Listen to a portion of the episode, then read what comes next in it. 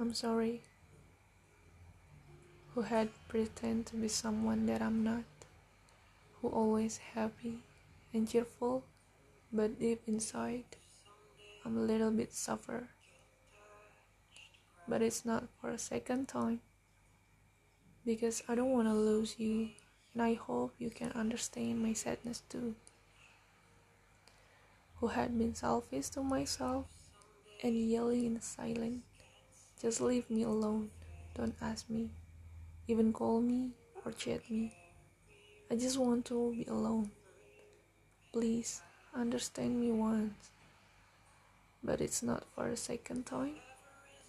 Because I don't want to find myself lonely again. And I need you in my life.